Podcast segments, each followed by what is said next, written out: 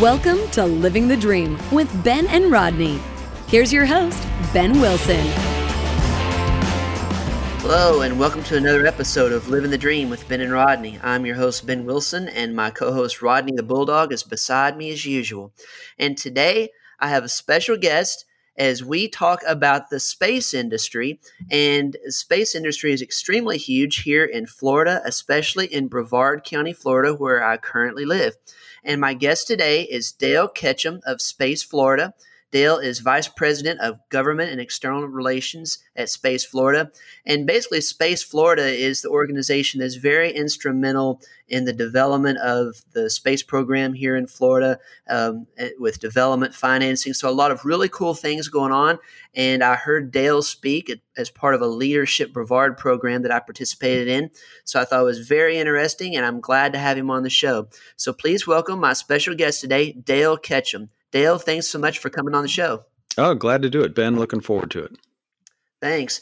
So, you know, the, the space industry has been in the news a lot recently with uh, rocket launches. Um, you know, we've got Blue Origin out there, uh, SpaceX. You hear some of the celebrity owners like with Jeff Bezos and uh, guys like that involved. So, um, just kind of tell me, how did the space industry begin in Florida, and how did Brevard County get to be known as the Space Coast?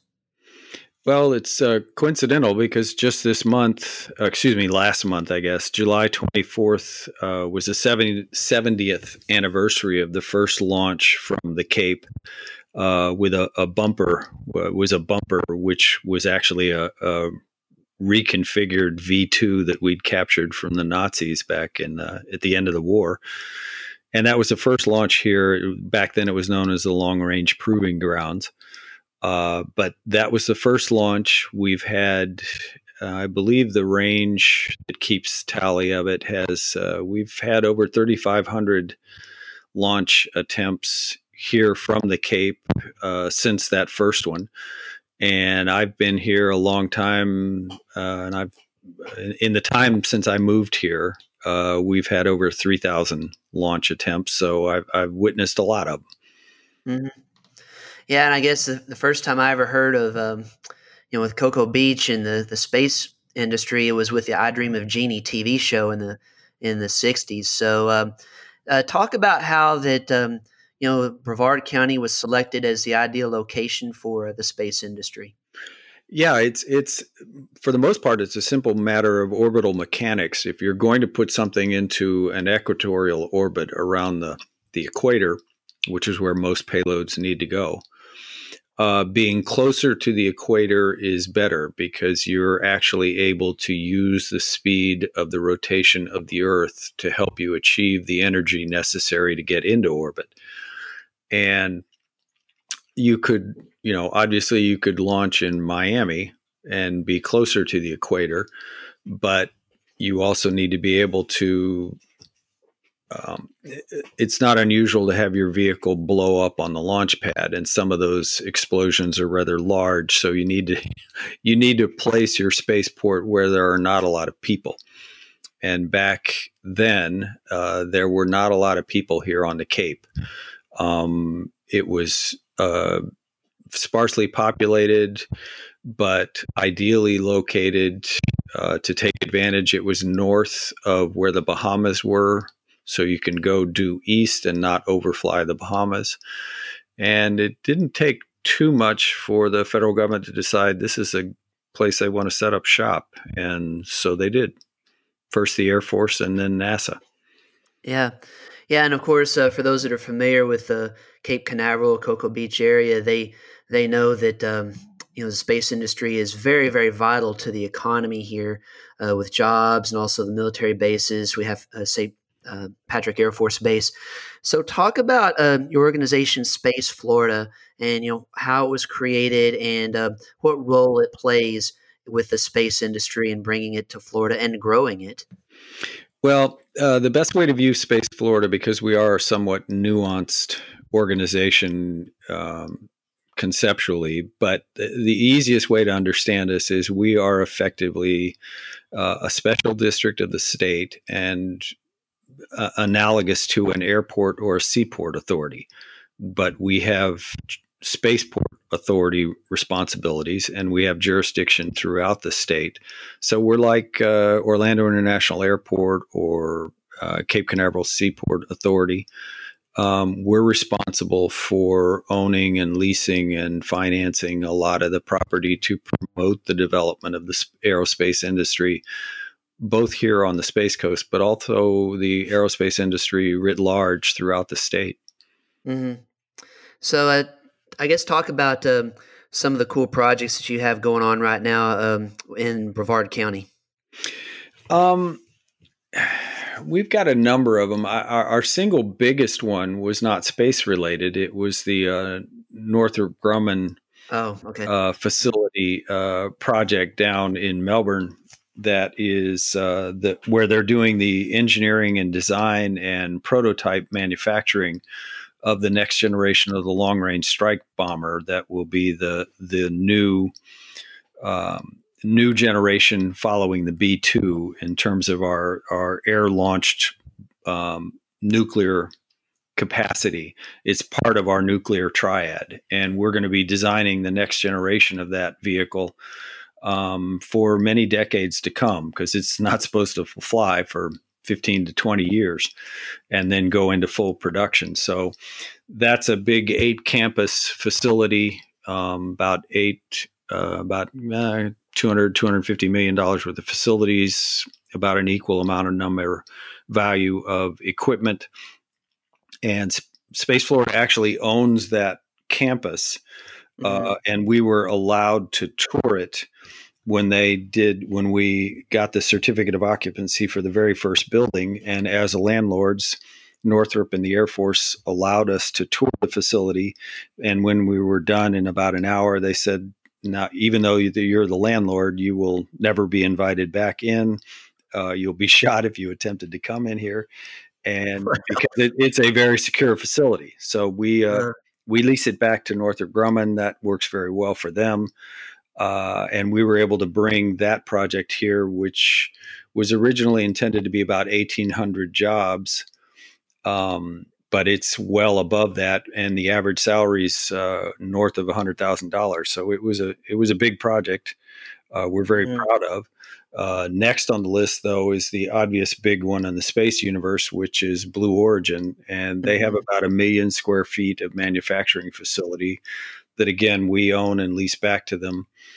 Uh, and they are Blue Origin is unique. Uh, they are patient and slow at and deliberate at achieving the goals they've set for themselves to become a major player in the space launch business. Um, but between the the future is likely to be a contest between Elon Musk with SpaceX and Jeff Bezos with Blue Origin. Right. And they're they're unique in that they are new space companies that that very much reflect the personality of their founders.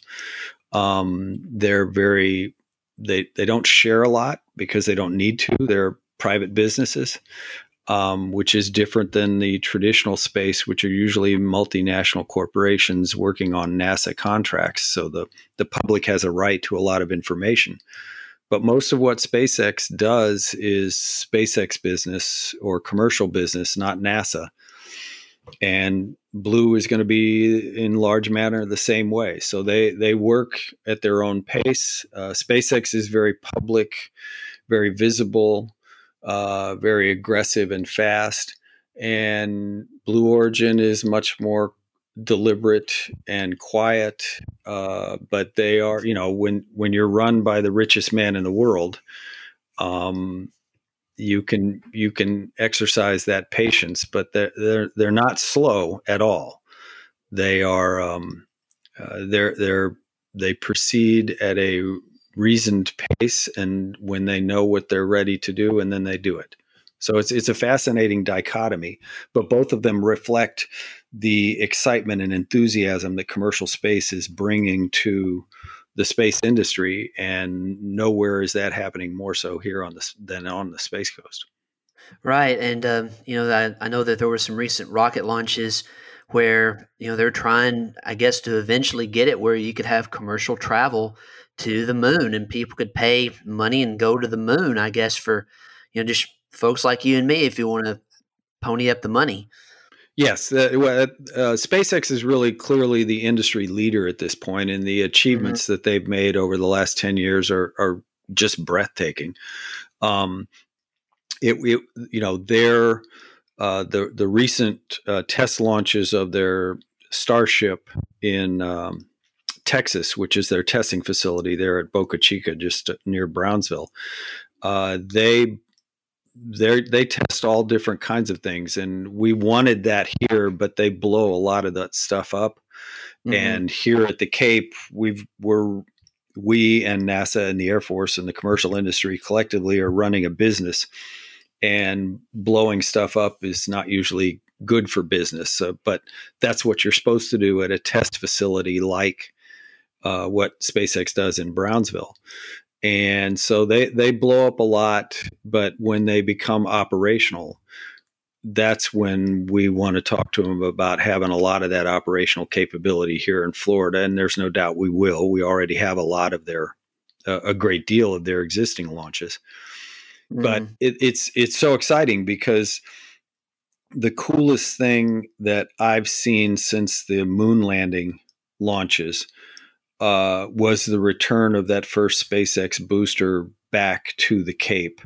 Um, if, if, you understand rockets, the ability of to turn a rocket around and fly it back to its launch site and have it land, you know, just vertically is just such an astonishing accomplishment and in enabling them to reuse that booster because they're very clear that the uh, uh, the idea from the get go with Elon Musk and Jeff Bezos and others is the idea that you would build a rocket to put a payload into space and then throw the rocket away after one use is just insane.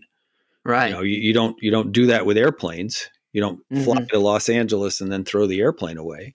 Right. Uh, so that was um, uh, that was Elon Musk's uh, really his most signature accomplishment to date, in my mind, was to be able to put a payload into orbit or, around the Earth and then re, you know reuse that rocket booster. Uh, that's mm-hmm. enabled to bring down the price, which means more people can afford to launch, which means there'll be more launches, which again helps to lower the cost.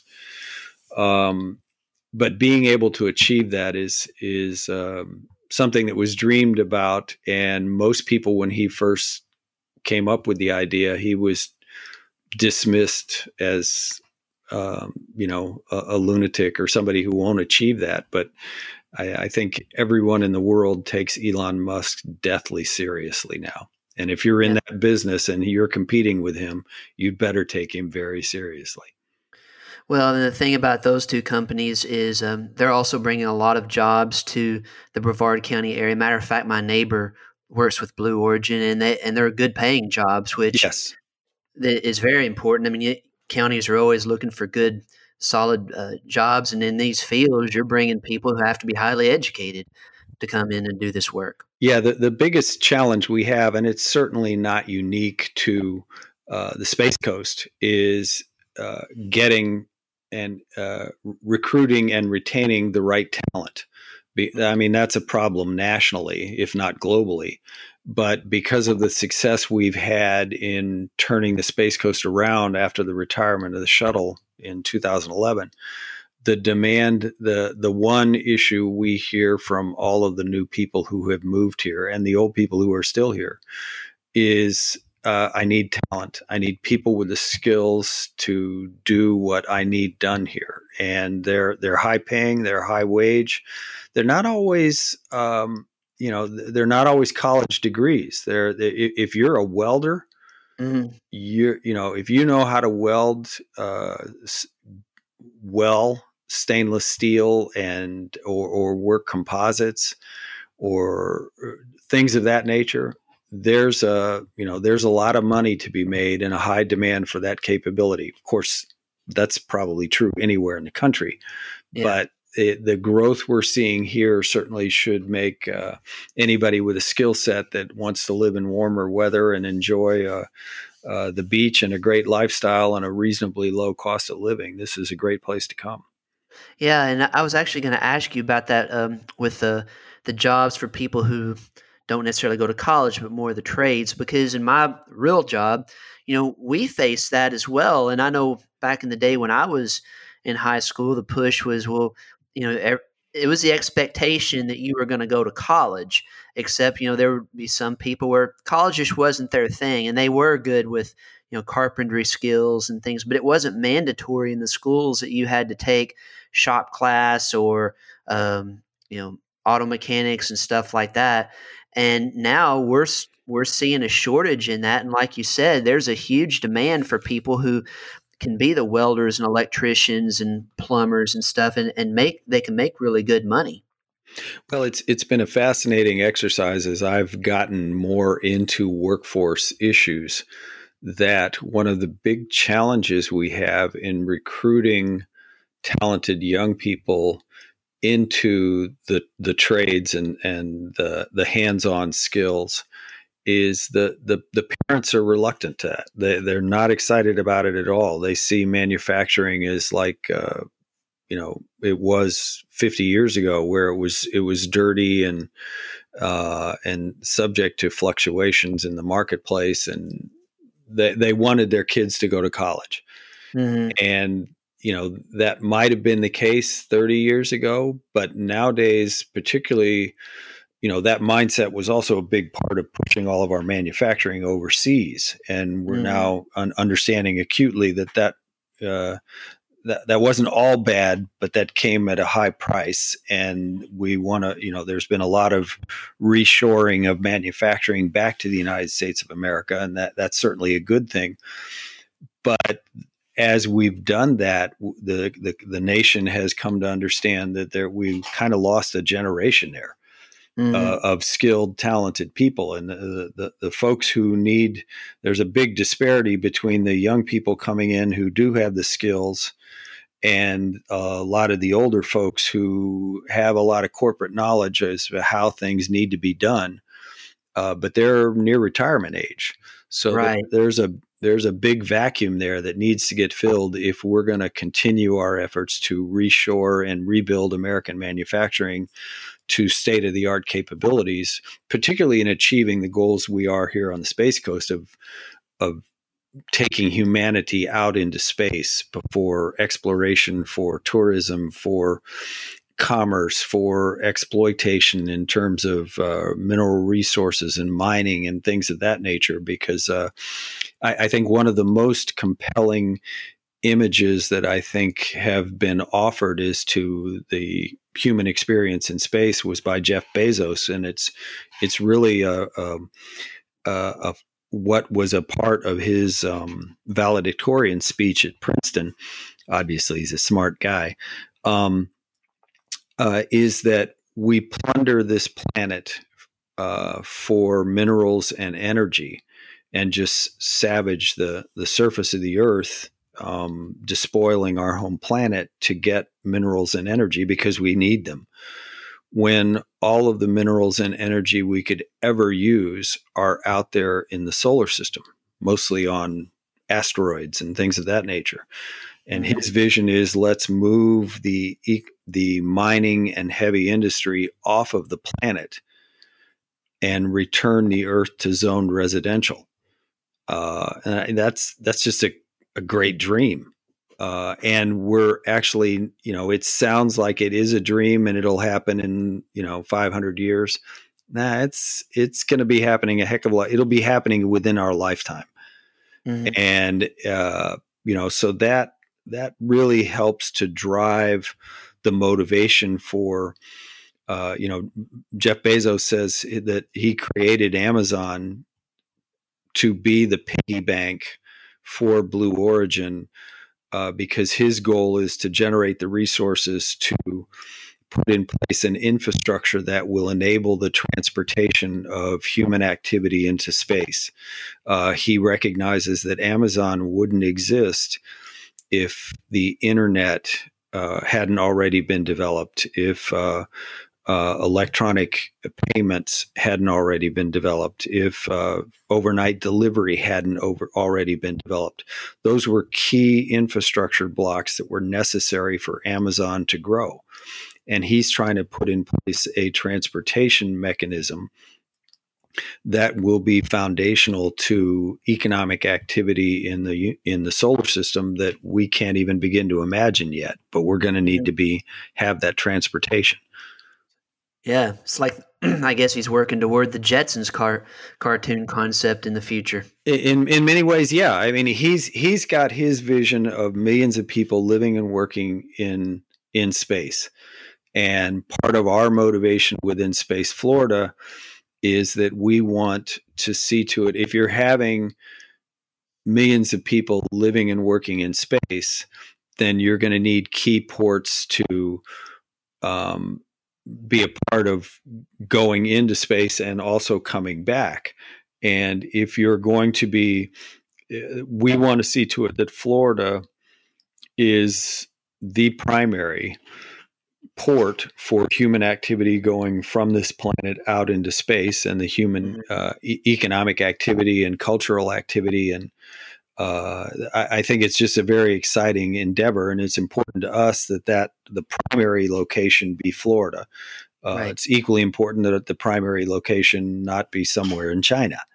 Uh, but it's right. it's going to be a great business, a, a booming enterprise for all of humanity, and there are going to be ports everywhere. But uh, it kind of started here. We want to see to it that we're we're major players and all of that. Yeah, and I guess um, continuing on that, you know, with Space Florida, you guys are able to offer financial incentives and things like that. Um, talk about some of the incentives that you can offer these companies to come and what why Florida is a better attraction than let's say a Texas or a, um, a Virginia, somewhere like that.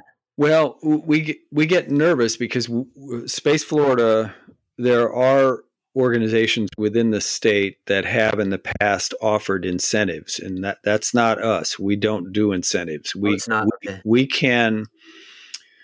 Uh, what we do is we can help provide um, financing, synthetic leases, conduit financing. We've got a very sophisticated toolkit that has very it's very powerful. It's it's kind of got a narrow range in which it can be applied, but within that range, it's extremely powerful.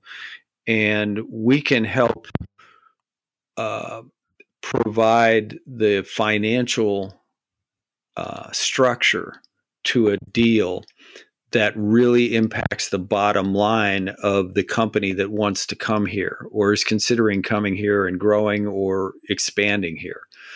And it, it's really been an interesting exercise for me because we usually have people coming in who are the program managers who are just worried about, you know, they've got some deadline they need to meet and to develop a rocket and or a system or a satellite and we make our best progress when we're talking to the chief financial officers or the comptrollers or the tax attorneys because mm-hmm. when we're able to talk to them their eyes get big it clicks mm-hmm. with them because they know how much that affects the actual bottom line of the deal um, so it, it's it's a unique uh, exercise uh, space florida's got a, a, a great toolkit um, and we've been very successful. We're we're not going to capture all of the space work, but mm-hmm. you know we uh, our job as Space Florida is to capture more than our fair share, and so far I think we're on track to do that. Right, and I thought it was interesting in your presentation at uh, Lead Brevard. You explained how it's um, ex- Exploration Park is something we've been working on. I did say that right, correct? Correct. Okay. And I thought me being a real estate lawyer, I was like, I, I was intrigued by that. And as you mentioned earlier, you know, Exploration Park, Space Florida owns all, all of that. And you're able to enter into leases with the, the SpaceXs and Jeff Bezos and Northrop Grumman's, all those kind of companies. Um, so there's a lot of real estate work going on there for not only the business people, but also the lawyers too. Well, we technically we don't own that. It's still NASA property. Oh, it's still NASA property. Correct. Okay. We sublease it uh, we have agreements uh, with them, and we sublease it because it's one of the one of the uh, strong capabilities of being a special district as we are okay. structured is we can deal with the federal government as government to government but then turn around and deal with industry as industry to industry and so we're able to I, would it be better if nasa wasn't involved yeah uh, simply because dealing if if you can avoid having the federal government a part of the critical path for your business operations I think anybody in business would say that that's probably a good thing. Mm-hmm. Um, but they own the real estate, uh, as does the Air Force on the Cape Canaveral Air Force Station. Uh, and our job is to help, whether we own it, at, at, the end of the day, we don't really care. Space Florida is just a means for the state of Florida to grow the industry. Right. And, it, you know, so we are, uh, you know, it, it's kind of like NASA. NASA's not there just to be NASA. NASA is the vehicle the country uses for exploration of space.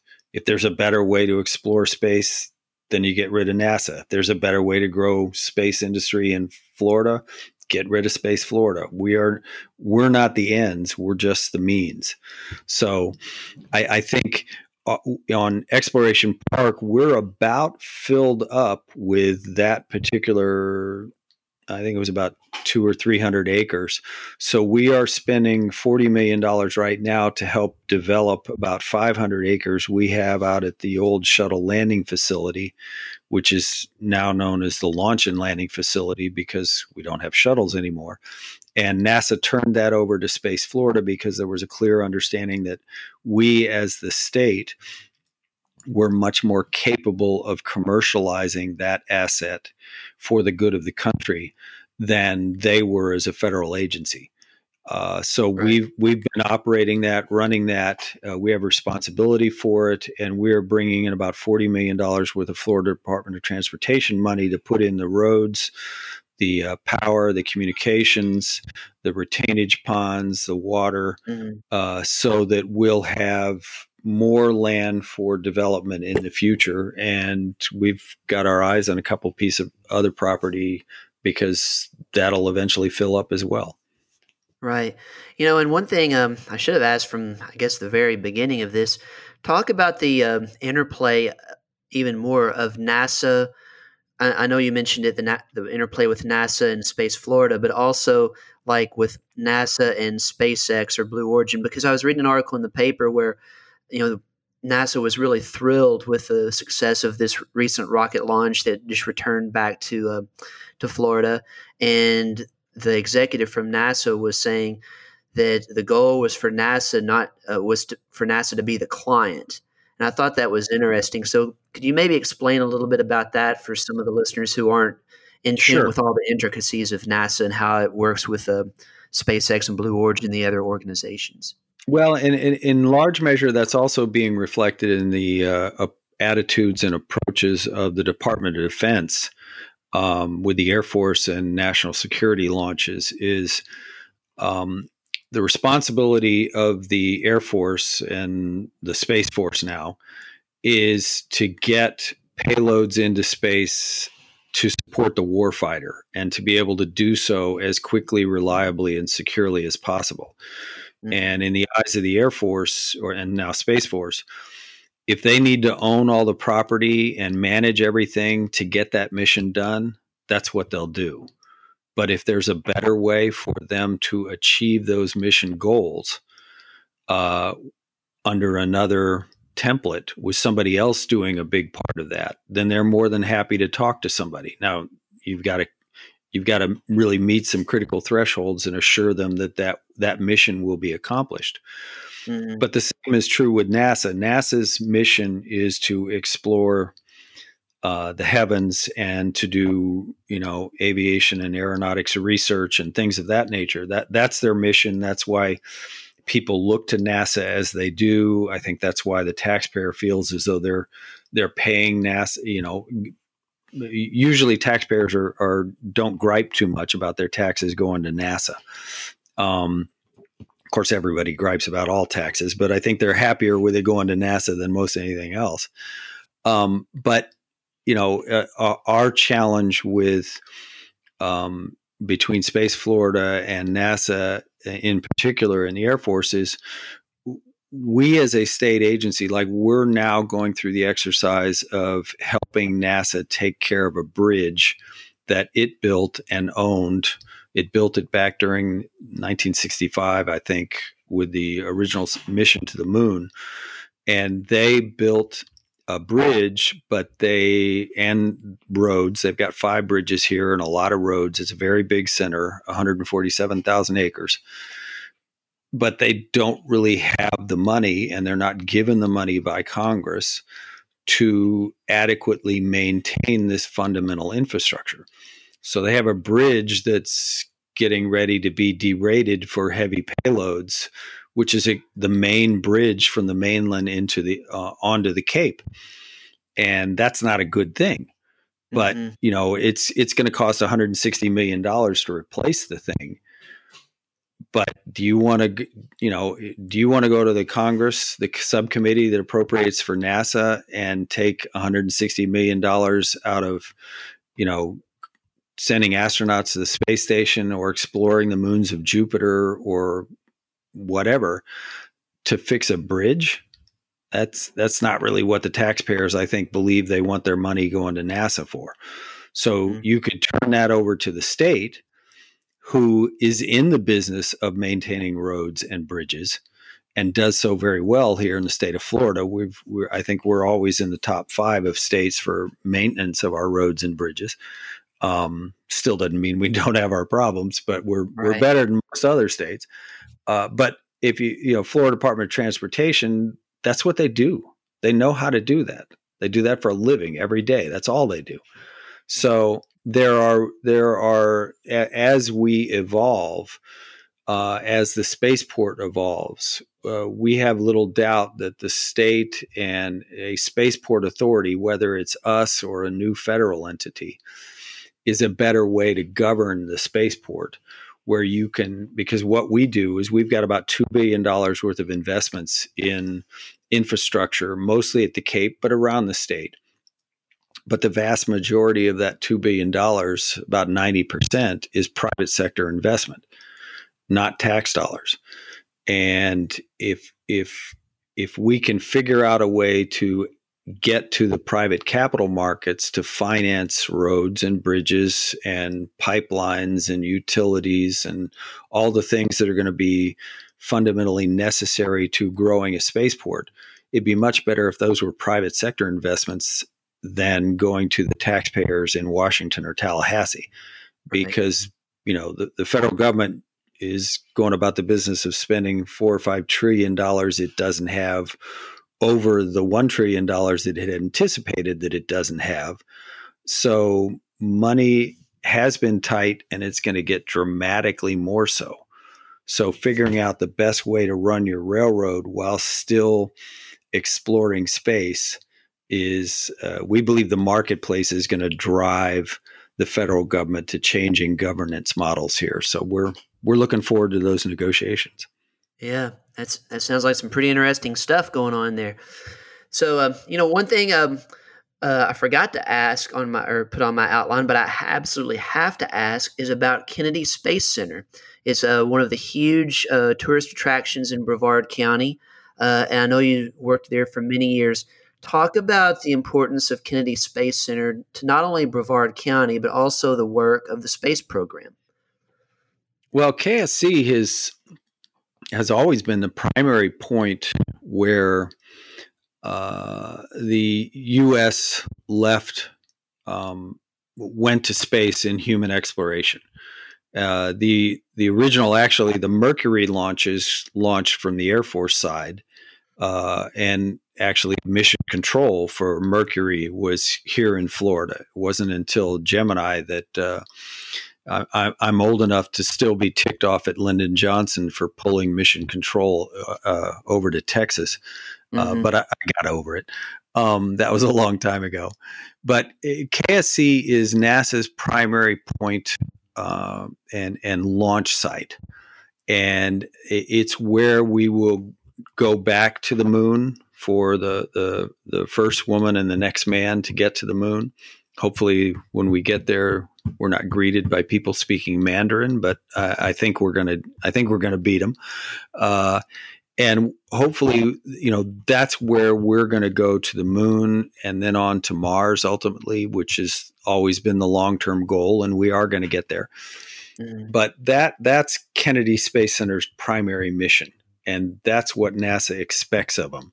Um, you know, they're they're stuck with trying to manage five bridges and a bunch of roads and things of that nature, and and meet the the the challenge really for them is they are providing a lot of the commodities and the utilities and all this other stuff to the growth of the commercial sector but that sort of begs the question is should tax dollars be going to put in infrastructure so Elon Musk can make a profit? And you know that that's an interesting question. Mm. Or would it be better if an authority was going to the private sector to borrow the money to put in place the roads, the bridges, the pipelines, all these other things, so that Elon Musk and Jeff Bezos and anybody else who's out here making money, whether they're individuals or corporations, um, can can effective, you know, can lead, can pay for those, pay back the investors for that investment in roads and bridges and and pipelines and utilities exactly the same way it occurs at an airport or a seaport. And uh, but I, I, think Kennedy's job is being NASA's location where we're we're going to send people to the moon and Mars and and uh, satellites to explore the moons of Jupiter and go beyond there. Uh, you know, it all launches here from the Cape, so that's that's KSC's primary role and it's an exciting one. It's certainly been a great to grow up here and watch their success and to suffer when they have their failures because we, we've lost astronauts mm-hmm. uh, in the exploration of space and we will lose more. Getting into space is dangerous. Um, and it's it's hard to do. Uh, but as we go out there, we are going to continue to lose uh, astronauts simply because it is dangerous and hard but you know you, you don't stop exploring because you lose people. Uh, mm-hmm. we, we, we, we lost a lot of people in the exploration of the new world and the opening of the old west uh, and that's not even taking into consideration the indigenous populations. That was an entirely different perspective but right. exploration is hard uh, but be, you know that that's what makes it as uh, intriguing exciting um, as as it is, and that, that's why humans are drawn to it. And I I think all of humanity is drawn to that, but I certainly think it's a, a fundamental part of the American uh, self image, and I hope we don't lose that. Yeah, well, and uh, the other thing too, uh, it's a really good place for people to come, whether they're locals in in Brevard County or Central Florida or coming up for a vacation, it's a great place for people to go and learn about the space program and take a tour. And um, you know, we had the opportunity to do that in Lead Brevard, and I thought it was very informative. So I definitely would encourage people to take a visit out to Kennedy Space Center. Um, sometime in the near future. Oh yeah, so, uh, it, it's it, it is the it's in the top five tourist attractions in Florida. And if you think about Florida with Disney and Universal, uh, that's big. Yeah. So, a lot of interesting things going on over here in the space industry. So, I guess to kind of wrap up our discussion, so you've talked about a lot of projects that are in the works. Um, what are some exciting long term projects on the horizon for the space industry? And what role will uh, Space Florida have in achieving those goals? I think that, uh, what we're focused on right now is we have a lot of new, exciting projects in the work that are going to add and supplement to the growth of. Um, you know, we used to be just a government launch site, and now the the state has conscientiously chosen to go in a diff, in in a direction that gets us away from purely reliance on the government and it used to be that everything was built elsewhere and shipped here to launch but now we're building rockets, we're building satellites, we're building capsules, we're building the hardware here.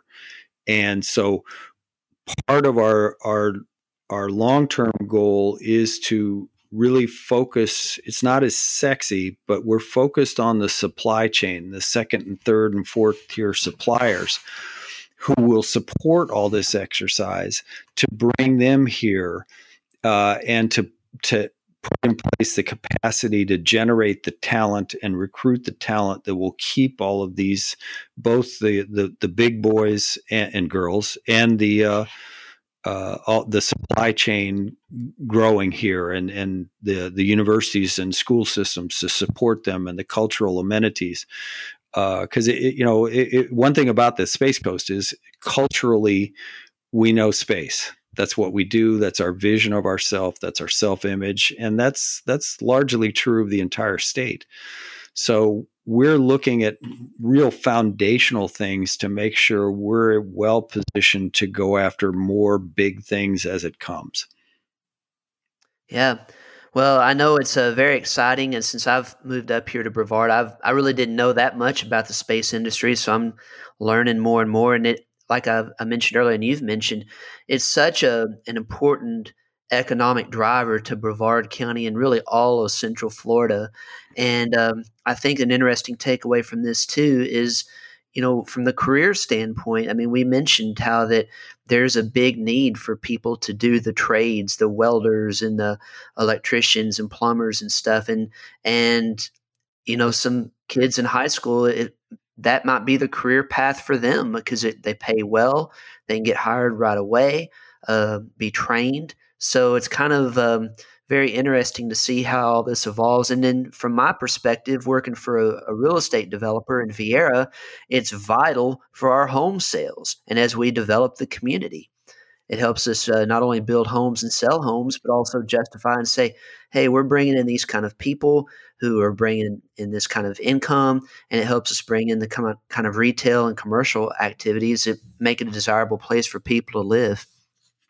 Well, and that's that's one of the challenges that that we've had, particularly in my role with uh, on the uh, past chair of leadership Brevard, was the growth that we're bringing into this community uh, is great, and it's it's high paying, it's high value, it's the kind of stuff any community wants. But we also have to recognize, and we do, that the result of that is a significant spike in home prices, which puts additional pressure on.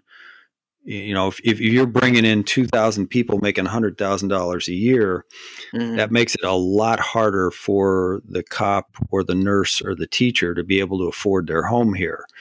And it puts real pressure on the folks that are, you know, just above losing their home. Yeah. And, you know, these are challenges that we, you know, we can't ignore. Uh, it's not really our charter to directly address them, but we have to recognize that we need to be a part of addressing them as part of our community.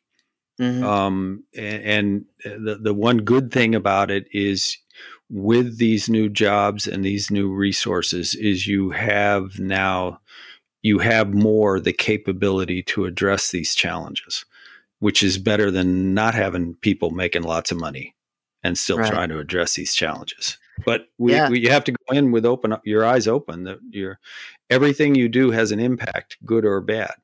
Right. Well, and to your point, um, before we get to the living the dream questions, that is an issue in a lot of towns in Florida. I mean, you look at Miami, for example. I mean, in Miami, it's very expensive to live there compared to other areas of the state. But you've got to have your your teachers, you've got to have your firemen, law enforcement, things like that. But you've also got all the hotels and resorts and stuff, and you've got to have people to do the work. But if they can't um, live in the nicer home, they're going to be like, okay, I'm going to move to Central Florida, or I'm going to move to Georgia or Texas or something like that, because no one wants to work uh, their ideal job, but not live in a home that they consider nice in their dream, and that that's an issue. So that's a very uh, good point that you raised. So, well, that was a very interesting discussion on the status of the space industry. I know we could go on and on for that, but uh, that is a reason why people should check out Kennedy Space Center for the tours. And also, you can learn more about Space Florida at spaceflorida.gov. So, now we're going to transition into the living the dream pop culture questions to see if you, Dale Ketcham, are truly living the dream, which I guess if you're working to bring space to Florida and working with rocket launches and stuff like that, that's probably a good sign that you're living the dream. But this will just be a, a surefire test. So, sure. First question. Um, one of the things I always talk a lot, I talk a lot about on the show is Seinfeld. It's probably my favorite TV show. So, what's your favorite Seinfeld episode? Uh, the contest. Oh yes, that. that's sure our that's, number one answer. I'm sure that's probably at the top of a lot of people's list. It is. It gets a lot of answers on the show, so good answer there. All right, um, we've been talking a lot about college here. So, um, what's the better college theme movie? Animal House, Revenge of the Nerds, or Old School? I'm old school. I'd have to go with Animal House. See, so you're old school, but you're picking the Animal House movie. Yes, yes. I would pick that too. I, am a big John Belushi fan, so I love that movie. But that was just such a. It was basically like a this epic movie that was like so unlike any other movie that had been out before, and it was just such a massive success.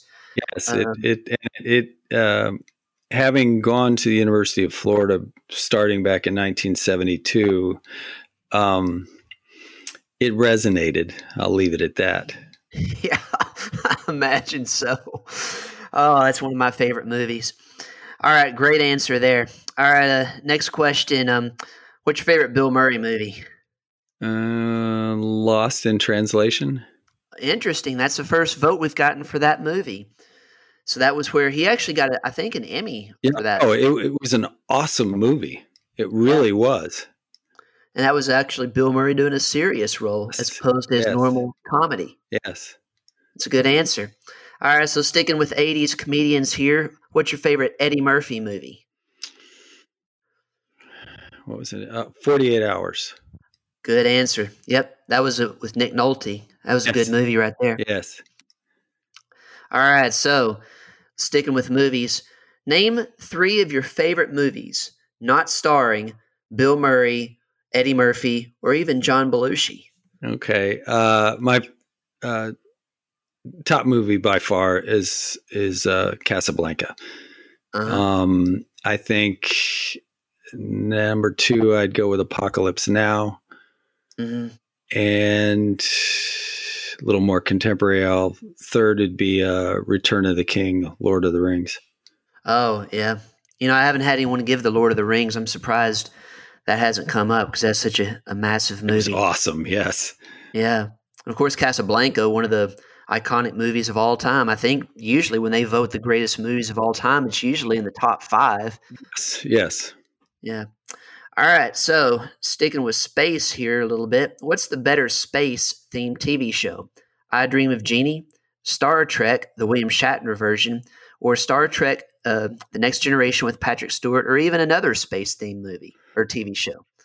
Um, even though I Dream of Jeannie was ostensibly Cocoa Beach where I grew up, I could never figure out the mountains in the background because um, Merritt Island isn't that tall. Uh, I'll go with Star Trek, the original William Shatner. William Shatner. All right, He got it started. Yep. I love William Shatner. He's one of my favorite actors. He's a hoot. yeah. Oh man. Well, I loved him when um, he was Denny Crane in Boston Legal. I don't know if you ever watched that show. But, yes. Uh, there's a lot. Oh yeah, he's awesome. Yeah, he's oh he's just a weird guy, but he fits perfectly if you can find the right niche for him. Yeah, no, he's fantastic. All right, um, sticking with uh, space here. Um, what's your favorite Star Wars movie and character? Um, I was never a huge Star Wars. I mean, I really liked it. I went to them all, but I, I, was more a Star Trek kind of guy between the two. I like the the only thing I come away with all of the Star Wars movies was just a deep, abiding hatred of Wookiees. Mm-hmm. So that means your favorite character is not Chewbacca. Um, oh no, not the Wookiees. It was those God Oh, cursed little teddy bear things. The uh, the Ewoks. Walks. Yes. Yeah. I just hated them. I don't know why. More than I love anybody else, I just hate them. Yeah. So so I think they came back was that it may have been Return of the Jedi, I think, when they came out. That might be it. Yeah. All right. So next question. Um give me some of your favorite musical performers and bands. Uh, I'm always Stones has always been at the top of my list. It's a good answer there. Um, I guess I'll say tied for two would be Jimmy Buffett and the Grateful Dead. hmm All right. So sticking with the 70s and 60s there. I'm old. You know, it, it was interesting. Um, I just did a podcast where we did the 40 year anniversary of ACDC's Back in Black album, which they're one of my favorite bands. And it was interesting when we looked at the best selling albums of all time. Um, a Rolling Stones album was not in um, like the top 50 albums, and neither was um, Jimmy Buffett or um, the Grateful Dead. And I was really surprised the Stones weren't in there. Number one was uh, Michael Jackson Thriller, yeah. and then number two was um, ACDC Back in Black. But you know, I was uh, I thought for sure the Rolling Stones would be in there because you had some Led Zeppelin albums in there, uh, Fleetwood Mac. So it was interesting, but definitely good answers there. All right, uh, next question. Um, what are some of your favorite TV series, past or present, other than Star Trek? Um, I would go with West Wing, That's a good good one. Newsroom, hmm and Andy Griffith Show. That's a good answer right there. I love Andy Griffith. Yes. How can you not? Yep. All right. Just just for giving Andy Griffith alone, you- definitely are living the dream right there. Yes, yes, absolutely. Well, that and William Shatner and Yeah. Animal House. So Yeah. there you go. All right. Um, so if you could have lunch with three people, alive or dead, other than your immediate family, who would you pick? Well, I feel an obligation just to say Jesus. Well, we've And- had that answer before. I'm sure, A- a- and I, I guess to be honest with you, it uh, uh, my my initial response to that is I'd want to find out how close we got in terms of what we're taught now from what he actually said. But that's uh, I, you know, Jesus is kind of a in a he, he's not in the same category as everyone else. Right. Um, so I, I guess if I had to pick three, I'd go. Uh, my my childhood idol was always Napoleon. Hmm I'm a philosophy major, so I would go with Socrates. Um, You know, if you pick Keanu Reeves as your third, then that would be basically be part of Bill and Ted's Excellent Adventure, the movie from the eighties. well, I, I would have to admit that he was not on my list. I would. I I didn't figure he was. I was going to go. guy that played Bill. Yeah, I was. Uh, I. I don't know. Um, Well, from that movie, George Carlin was in there. If you want to pick him, Yeah, okay, that works. That works. I do George Carlin. That would be fun. Or, or, or, or Humphrey Bogart from Casablanca. all right. Well, that certainly would be interesting. All right. Well, good good answers there. All right. Um, what's your favorite thing about living in Brevard County?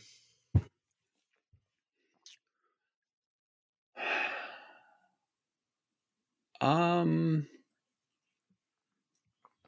I don't know. It's the only place I've ever lived except for going to Gainesville. Uh, Well, we got the beaches. We got the river. Space Center. I, I think the the one thing that makes Brevard County unique, and I'd never really thought of this, is the Cape. It's where we go to the. It's where we go to space. Yeah. All right. Our biggest tourist attraction. Yes. So, um, what about um, outside of Brevard County? What are your favorite Florida spots to visit? I guess you're going to say Gainesville. Uh, absolutely no question about it. I'm a 40 plus year season ticket holder at the swamp. So, uh, um, sweating and stinking humidity, uh, hot stadium, uh, with 90,000 other drunks, uh, is, is my, is the highlight of my year. Um, uh, I would say the Keys is just so awesome. Mm-hmm. Um, and just the woods in North Florida, Yeah. just where it's quiet and tall pines. It gets starts to be like Georgia, but I hate Georgia, so I can't say that. Well, I noticed um, I've been seeing on my social media lately um, during the pandemic, people have been going up to this. Um, I forgot the. Um, there's like a, a natural spring near Gainesville, like Jenny Creek. Is that right? Uh, Ginnie Springs is up there. The, the the the probably more famous one is the Itch Ichetucknee that flows into the Santa Fe, that then flows into the Suwannee, and Okay. those are both awesome. Yeah, because I've seen where people have been taking their kayaks and going there, the the big inner tubes, and just kind of camping out and stuff with all the pandemic. That way, they can social distance and have a good time. Yeah, I mean, tubing down the river with a six pack of cold beers, social distancing. uh, yeah, that's fine. I'll ride out the pandemic that way. Right. It, you know, going back to the swamp, I, I actually have not been to a football game at Florida. I guess that's got to be on my to do list for sure. Because being from Kentucky is more basketball, but I did go to a basketball game at Florida, and I really like how they have it set up there. Because I mean, the basketball arena was right next to the football arena. It kind of builds in. Uh, you could park all in that area. It builds into the theme of Gainesville as this college town, which I think is cool when you go to college in a college town. Did did did you go there uh, rooting for Kentucky? I did. Uh, in Florida, actually, they, they whipped us, but I, hope know, you I- treated rudely because that's the ex- expectation I would have. Well, actually, there were a lot of Kentucky fans there. The Florida fans, a lot of Kentucky fans. They are ruthlessly loyal, and no one shows up. Man, maybe maybe those bums at Duke, but uh, between the two of you, that assessment of Duke, by the way. yes, yes. Uh, uh, but yeah, it's uh, it was great to, you know, there there really is. Uh, Florida has a lot of hatreds in football. For me, it's always Georgia first and foremost, but between hating Alabama and Tennessee and Florida State and Miami. But in basketball, there's really only one that's the dominant Mhm. team to hate in the conference, and that's clearly those God cursed people from Lexington. Well, I know. I mean, I, I was embarrassed by the performance that Kentucky put on. I mean, and this was Mike White. I think it was Mike White's first year, and uh, they just flat out played us. But I mean, it was a good atmosphere. I enjoyed watching the game there. Um, good setup. So uh, went by the the swamp, and uh, the baseball field was right by there too. So it was like all sports in one area, which I thought was cool. Yeah, it's, it's a great town. Yeah. All right. Next question. If you could pick anyone to play you in a movie, who would you pick? I think I know the answer to this, but let's see if I'm right. Uh, I'll be honest with you, I have no idea. So I was thinking you were going to say Humphrey Bogart. Um, that would be demeaning to Mr. Bogart. Um, well, uh, you got Shatner. oh, that'd be too well. That might be weird enough. You know, hey, we have that's right, William Shatner. That's who I want to play me. All right. Uh, next question. Um, got uh, two more here. Um, after this one, who's your favorite stand-up comedian? Robin Williams. Good answer, boy. That's a good answer. Great answer. I, I met him once, and I mean, just a bundle of energy. I, I said hello, and that was all the the chance I had to talk. He just dominated after that. Yes, yeah, he was a bundle of energy. Yeah. Well, I really loved him. Uh, his stand up was great, but he, when he was in Mrs. Doubtfire, that was fantastic. Oh yeah, his his his he just had such just such talent, uh, but you could tell it was, and it's not unusual with people like that with that kind of talent. It was a, a deeply tormented talent, but uh, Yeah. we, we benefited from it. But it, you knew it was at his expense. Yeah. Boy, that was a great answer right there. All right. Uh, next question. Uh, favorite sports teams? Uh, obviously, the Gators are Yep. first and foremost. Uh, since I was born in Miami, I'll go with the Dolphins. Um, uh, probably the Braves for baseball. They've got a good team this year. And uh, well, it's just because I I grew up long before there was any baseball Mhm. in Florida. Well, yeah, you're probably watching uh, them on TBS, just like, Yeah, like yeah. I was doing. watching uh, commercials for Schlitz and Pabst Blue Ribbon. Um, uh, and I'll, I'll oh, and uh, I'm a Magic fan, not surprisingly. Okay. Yeah, they're battling right now in the, the NBA bubble. They're they're looking like a playoff team. Well, it's a home game for them. Yeah.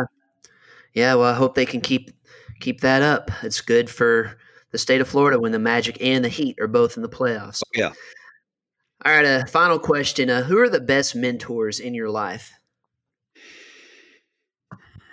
I would definitely say my dad, not Mhm. surprisingly, especially if you knew him. Uh, there's a lot of buildings and parks named after him here on the Space Coast. Mhm. Um, but even if there wasn't, he was it. And I'd say the two key mentors in my career uh, was a, a Floret Haston with Rockwell International when I first went to work for Rockwell back in 90, 81 Mhm. and Linda Hennessy, who was chief of staff for the congressman who uh, hired me to be his district director back in 90. So th- those two women were definitely and by far away the the key mentors, good or for good or bad. So Yeah. All right. Well, great answers. Well, tallying up your score here, you definitely passed the living the dream pop culture questions. I mean, you had the the, the right answer for Seinfeld on the contest. I mean, we had Animal House reference, John Belushi, William Shatner. Uh, I mean, great answers. Robin Williams. So all good answers. So, well, Dale, I appreciate you coming on the show and um, giving us some insight as to what's going on with Space Florida and the growth of our space program here in Florida. And also enjoyed your answers on living the dream questions. So, thanks so much for coming on the show. I really appreciate it. it was a lot of fun, Ben. I appreciate the opportunity to do so.